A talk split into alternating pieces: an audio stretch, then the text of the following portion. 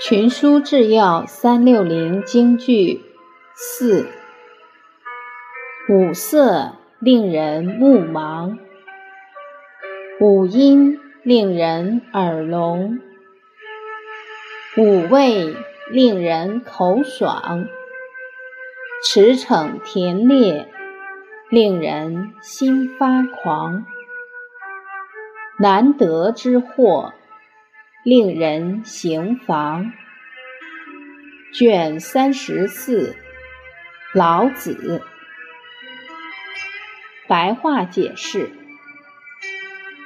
贪恋五花八门的色彩，使人精气神外散，视觉迟钝；过度追求音乐的刺激。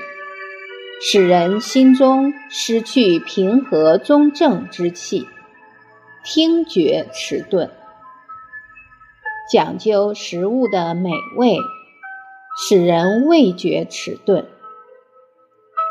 沉溺于骑马打猎的快意，使人心神狂妄暴躁；稀有难得的货品，会使人。贪心增长，而造成行为偏差。